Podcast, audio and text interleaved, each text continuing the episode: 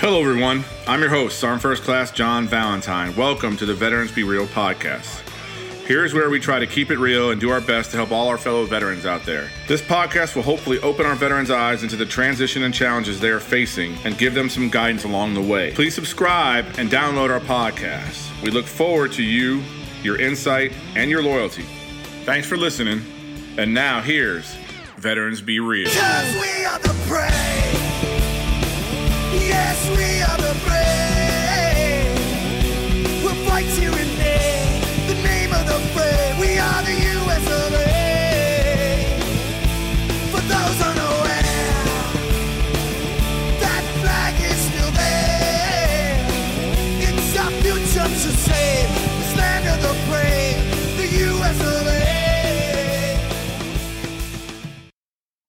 right, so good morning, Veteran Be Real listeners, or good afternoon, or good evening, depending on what time you're listening to the podcast. We appreciate you guys listening. Today I have on Wally Carmichael. All right, this guy, retired U.S. Army, guy's done a lot, doing a lot, and he's doing a lot in the community now for veterans and a lot of business owners and entrepreneurs. So it's great to have Wally on. So we're going to introduce him and we're going to get started. So, and like always, guys, if you got any questions or you'd like to see anything on the podcast, just definitely reach out to us on Facebook or you can message us through the, the website at veteransbereal.com. All right, but Wally, floor is yours, my friend, and glad to have you on, brother.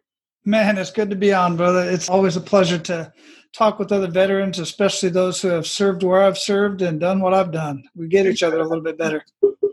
So, uh, what you want me to get into it right now? Just Yeah, tell you what's going in. on? Let's, let's talk about you, what you did in the Army, you know, where you're at now, what's going on. Yeah, absolutely, man. So, I mean, you know, 25 years, I'll give you the Cliff Notes version. Yep. Uh, you can ask any clarifying questions along the way, however you feel like it. But I was not that guy who was just so patriotic and just decided I want to go join the military. In fact, it was not something I wanted to do. My uncle was a, I was actually in transition from college, ran out of money. Yep. Backstory on that, I actually had a scholarship for college and decided I didn't want to go to college. And so I pissed that away and ended up going to the same college and paying for it The house, the house. look up and later. So ran out of money for college and was working two full time jobs at a restaurant as as a busboy and a waiter. And my uncle, I was just tired, man, and doing some stuff I shouldn't have been doing at all. So my uncle was home on leave. He was a first sergeant at the time and in the army. And he's like, look, join the military. You'll get some education along the way and you'll travel the world. And my exact answer was probably somewhere around not no, but hell no. Not the thing I want to do. So it kept whirling around in my head. And a couple more weeks down the road, I just walked into the recruiter's office and said, I want to be an Army medic. And it's like, well, we don't have a slot for you. We want you, you know, you can be infantry or something of that nature. I was like, no, thanks, I'm good. By the time I got home, my uh, mother had said, hey, some recruiter called and said, give him a call back right away. So three slots had miraculously opened up. It works that way, yeah. my and my ASVAB was low, brother. it, it was low, like in the you know I think mid nineties, somewhere around there. Yeah, so they were scraping the bottom of the barrel to get me in, and I just had to get out of the environment I was in. It was not a good environment. We can get into that a little if you want to, but I loved it from day one, right from basic training. I just realized I needed that level of discipline, and my drill sergeants were just enamored by my you know my work ethics and my dedication and stuff and i went on to have a very very good career did a lot of things as a medic. You know as medics we worked a lot i worked a lot with infantry engineers i was in special ops for a while. 23 countries on five continents and called it quits at 25 years and just decided to go ahead and move on. And just you know now eh, kind of dig into anything you want to share there get into there but uh, and then we'll get into what i'm doing now. Yeah, so the big thing for me is let's talk a little bit about okay, you did 25 years, you know, like I said, saw the world, five continents, whole bunch of countries. So when you got out, let's talk about how you prepared to get out and then what you did as you transitioned out and then what it got you into the next job or the next career or did you go down a different path for a little while? Did you just take a little time off? You know, what did you do to kind of deal with your 25 year commitment being finished and now you're going to be starting another phase of your life? So let's talk about that. Yeah, so the short answer is yes to all that. Yeah. it's crazy. It did not happen as I expected it would. My entire life, I've been entrepreneurial. I was literally in Albania drawing circles trying to sell people Amway while I was deployed to, you know, Albania. I was in network marketing. I was in, had all kinds of other business ventures I've been doing throughout my entire life. Spending a lot of money. It was an education, to say the least. I went in credit card debt twice, thirty thousand dollars in credit card debt. Got out the first time, got back in. You know stress is high when you know your wife's hair's falling out and stuff like that. It's just not pretty man. But that's the life of an entrepreneur living with a wage earner. So i just had in my thought process that when i retired i was going to own my own business. But as i got to that point i just realized i still enjoyed what i did and i wanted to continue serving soldiers and the military and stay in that family. So i was dead set on getting a gs position and I was I retired as a master sergeant, EEO specialist. I was an equal opportunity advisor. I've got I was a master resiliency trainer for the entire Pacific region at a different time. Same thing with the EOA. I left Hawaii the first time and went to Fort Hood, where you and I worked together at First Armored First Med, and I was a detachment sergeant for a 60 was a 61st MMB, and went to Iraq. And even in Iraq, I started a business while I was in Iraq and then came back and then had the opportunity to go back to Hawaii. And when I went back to Hawaii, I got back into, I was a senior medical NCO for the uh, same day surgery, not the same day surgery clinic, but the general practice. And then I went up to operations and ended up in operations. And when I got out, I literally thought I was going to be able to just land a job just like that. I was looking specifically in Hawaii because I wanted to stay in Hawaii, but it got to a point to where I was looking anywhere, Alaska, I mean, you name it it was a kick in the nuggets, man. I was like, my ego was getting beat up really bad. I was even getting uh, interviews, and nothing. You know, they were, high, you know, USA Jobs. A little note for anybody out there: once the jobs posted to USA Jobs or Monster, no matter what, I pretty much guarantee you, ninety percent of the time, that they already know who they're going to hire for that position. They're just going through the motions. So I figured that out real quick, and I ended up taking time off four months I did absolutely nothing, which would have been fine if I was here in Hawaii, but or here in Florida where I'm at now. But I was in Hawaii with a mortgage of you know seven hundred twenty one thousand dollars, you know three three thousand dollars, almost four thousand dollars between mortgage and utilities a month. So here I'm retired, brand new retired, don't even have my disability decision yet or you know check and all that kind of stuff coming. So took some time off, started another business, a cleaning business, and that was going pretty. That was fun, man. I actually enjoyed that. We were working with real estate agents who had homes that needed to be cleaned and you know deep cleaned. My wife and I and I would get in there, turn the radio on, and do a couple jobs on the weekend, and literally make a couple thousand dollars just on the weekend doing. And we did a couple during the week. And my my idea behind that was I was going to start hiring dependents because you know especially in places like hawaii it's hard for dependents to get jobs because they know they're going to be leaving soon. Plus you know you got the locals that want to hire each other which is cool but not good for the veterans and the uh, dependents. So we are going to hire them but i ended up getting a job as an eeo specialist for the navy as a gs-12 nice. very nice. But the cool thing about it was it was technically gs-9 pay because it was only three days a week. I worked tuesday wednesday and thursday. I had you know friday saturday sunday monday off. And i commuted part of my commute included kayaking across pearl harbor from where i lived across over to hickam. Tough life. Tough life for wally. Got a paddle to work. Brother, i'm telling you what man i was literally in the water literally in the water with turtles and dolphins and i mean just freaking you know just kayak to work and go take a shower and go to work. Great time man. And i kept doing that because after that i worked for the navy for about eight months. And then i moved on and literally took a job back at tripler army medical center where i, where I retired from. Literally sat at the same desk i was at when i retired only in civilian clothes. And i continued that same commute for a while. And that went on for a while, but then we just decided it was time to get out of Hawaii. We had been there for about 10 years at that point, and we moved to Florida. Now, when I moved, they asked me to stay on for a year. And because I had a lot of information and access to a lot of stuff, my wife decided, you know what, let's do that. That way we can figure out how we can live just on the retirement and benefits in Florida. And then we'll just bank whatever I was making there in Hawaii. And I lasted about eight months I literally, just to get uncomfortable, I don't know if I told you this before, but just to get uncomfortable, I literally just gave up the keys to the room that I was renting, which is technically I was renting a whole house, but just the room because the people weren't there most of the time. I gave it up on May 1st, or just before May. So, May 1st, that evening, I slept in my truck, and I slept in my truck for a month and a half so that I would force myself to leave Hawaii. And when I told my boss that I'm leaving Hawaii, he's like, Look, we really need you to stay on. But would you? I know you got to go back and be with your family. It's been eight months. Will you tell? Will you commute? Telecommute. So they let me telecommute. At this point, as a GS11 Step Three from right here in my office where I'm standing right now. And I did that for about eight months and then called it quits. It was about nine months and said, I'm done. I got to move on and do what I want to do, which was I had already started while I was homeless in a homeless situation, not technically homeless. I want to clarify that. I was full on in a homeless situation, living out of my truck. That's a whole other story. I learned a lot from that experience. But during that time, I started building the business that I'm doing now as a business and marketing strategist. Yeah, I'm just doing absolutely amazing with that.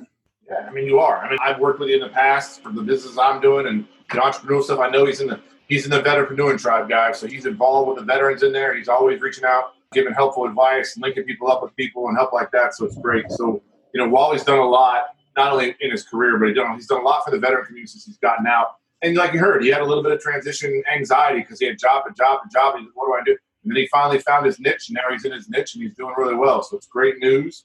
It's great part of it. And I think what we can all take from this is even if you did 25 years or 20 years, even if you only did five years, you got to kind of have a plan. You got to kind of figure something about what you're going to do and then try to work your way to it. Now, Wally took some different steps, you know, making himself semi-homeless for a little while to kind of put some pressure on himself to get his head straight. But people have to make the, that's part of it. People got to make decisions of what's going to motivate them or push them to take it to the next level so they can get taken, so they can care of themselves or their family or whatever they might have to do. So I think it's an actual you know, I, I never really heard anybody say they they basically were selectively homeless, but I guess from that standpoint, and I can really understand what you were trying to accomplish. You get in your own head, like, hey, I got to force myself to make this move. I got to get out of here. I got to get back to my family. I got to, so I'm going to put a little bit more pressure on me. So I got to get out of here. So, I mean, I I applaud you for that because I mean, that takes a lot of intestinal fortitude to say, hey, I need to do this to myself, inflict this kind of uncomfortableness so I can get back to where I'm comfortable. That's a good thing. Yeah, it was an experience. And during that time, actually, since I was alone in Hawaii for eight months, I started driving Uber and Lyft just to really kind of stay occupied because I, I, just like getting out and meeting people. And in Waikiki and Honolulu and the island of Oahu in general, dude, I was making an extra $1,500, you know, how, to be fair, averaged about $2,000 extra a month just driving Uber and Lyft in my Toyota Tacoma pickup truck with a three inch lift which is significant in Hawaii since so many people there are Asian and yep. many of them are vertically challenged. So I literally had to pull up next to a curb to make sure some of the folks could get into the vehicle. Yep. But they loved it. They loved driving around in that thing. And even while I was living in the homeless situation, what I did was I had a uh, a storage unit where I had my clothes at and stuff like that. I would have my bedroll and everything in the truck, and I'd sleep in the truck. And here's the crazy thing about that, man. You know, I could park my truck just about anywhere in Waikiki, even for a dollar, you know, a couple bucks a night, a dollar an hour, let's say, and even some places for free. Down in Waikiki, you can park right there by the beach for free, but you can't park your vehicle there overnight and sleep in it. It can be parked overnight, but you cannot be sleeping in it. And I was like, this is some crap, man. And so a month and a half, 48 days, I didn't, I hardly slept, honestly, especially at night. If I was somewhere during the day, I could, you know, catch some Z somewhere. But yeah, because you're always alert. The cops are come pounding on your door and telling you to either give you a ticket or tell you to move, and it's just crazy. It's I met a lot of interesting people. I met a lot of people in Hawaii who have two jobs and live out of their vehicles. Yeah, they just can't afford the housing. Yeah, yeah, housing there is expensive. I remember when I was there, I was like, I was in like this little one bedroom nothing. I was paying like eighteen hundred bucks a month or two thousand dollars a month, and I was like, damn. Mm-hmm. I was like a bathroom, a kitchen, and a bedroom, and that was it. You know what I'm saying? Like a half, half a living room. I was in the North Shore too. So if you're up there at Schofield Barracks, mm. you know, hmm. the northern part of the island, so it's even more expensive because just because it's the north side, they want to charge more. crazy. Yeah. yeah. Yeah, absolutely. You know, and then I went. I get up early enough to go get my clothes and stuff, do my workout at the gym, get my shower in, and then head on to work. You know, and nobody knew. To this day, nobody over there, unless they heard me on one of these shows, or I never had a conversation with any of my coworkers and any of the people that worked for me, none of them knew the situation I was in. A couple nights I even slept in the office just because I was working. I figured, what the hell, I'm just going to sleep here. Right. Yeah. All right. Well, so you guys listen out. So, Wally, let, now let's talk a little bit about your business now, what you're doing, what we as a veteran community can help to support you, how we can do anything to help you out, man. Yeah, for sure. So, you know, what I'm doing now and why I do what I do, I could literally, since I'm here in Florida now, my wife doesn't work. She just quit her job. She just worked because she wanted to get away from me. And then this COVID thing hit and they were forced to work from home. And she's like, I'm done working from home. I can't do it. I could, she just couldn't do it. I could be fully retired and just hanging out at the theme parks and having a good time. But I just have to continue adding value to people. I was a strategist in the military, strategizing the battlefield of medical assets and personnel, just like you were in garrison or deployed or wherever. And I'm a strategist, a strategist at heart, and that's just my mindset. So I do the same thing with businesses. I have the ability and I have software and I have tools that allow me to take a look at a business. And in most businesses, I can sit them down and show them where they're leaving you know several hundred thousand depending on the industry of course if it's a you know dog grooming business or a auto detailing business or a chiropractor or contractors the margins are all different. So but on average i can show most businesses how to increase their revenue and profits by 50 to a couple hundred percent. And i have software that allows me to help me do that. And i have strategies and i have a network of business strategists that if i get stumped and often it's just like in the medical field when a doctor, you know, when we're all ta- sitting there evaluating a patient, these days you go through an algorithm on the computer and you ask the question, okay, if this one's yes, then you ask this question. And then if you have a question, you get up and walk down the hall and ask one of the other providers and say, hey, here's the situation. They're like, oh, yeah, go back and ask these questions. It's the same concept, same type of idea. And I'm able to get rather quick results for business owners. One of my taglines is I can show just about any business you put in front of me how to increase the revenue profits by at least 100% without spending any more on marketing and advertising. Because the strategies I use are many of them are low to no cost strategies and they're not even marketing or advertising strategies. They're just business strategies that put profits back in the business. And here's a tagline I want you guys to write down and remember this, especially those of you who are business owners. Revenue feeds your ego, profits feed your family. I talked to so just this morning. I was talking to a business owner who said, you know, I made a million dollars in sales this month. Okay, cool, that's great. How much did you? How much of that was yours? Sixty, maybe fifty thousand. That's a that's a low paying job, and you're putting in how many hours? Twelve hours, sixteen hours a day. You know that's it's tough on business owners, and so many business strategists constantly say you can grow your business or you can go profits and I'm here to tell you it's absolutely not true. If you know how to incrementally cha- uh, increase certain areas of your business, you can grow your business and profits at the same time.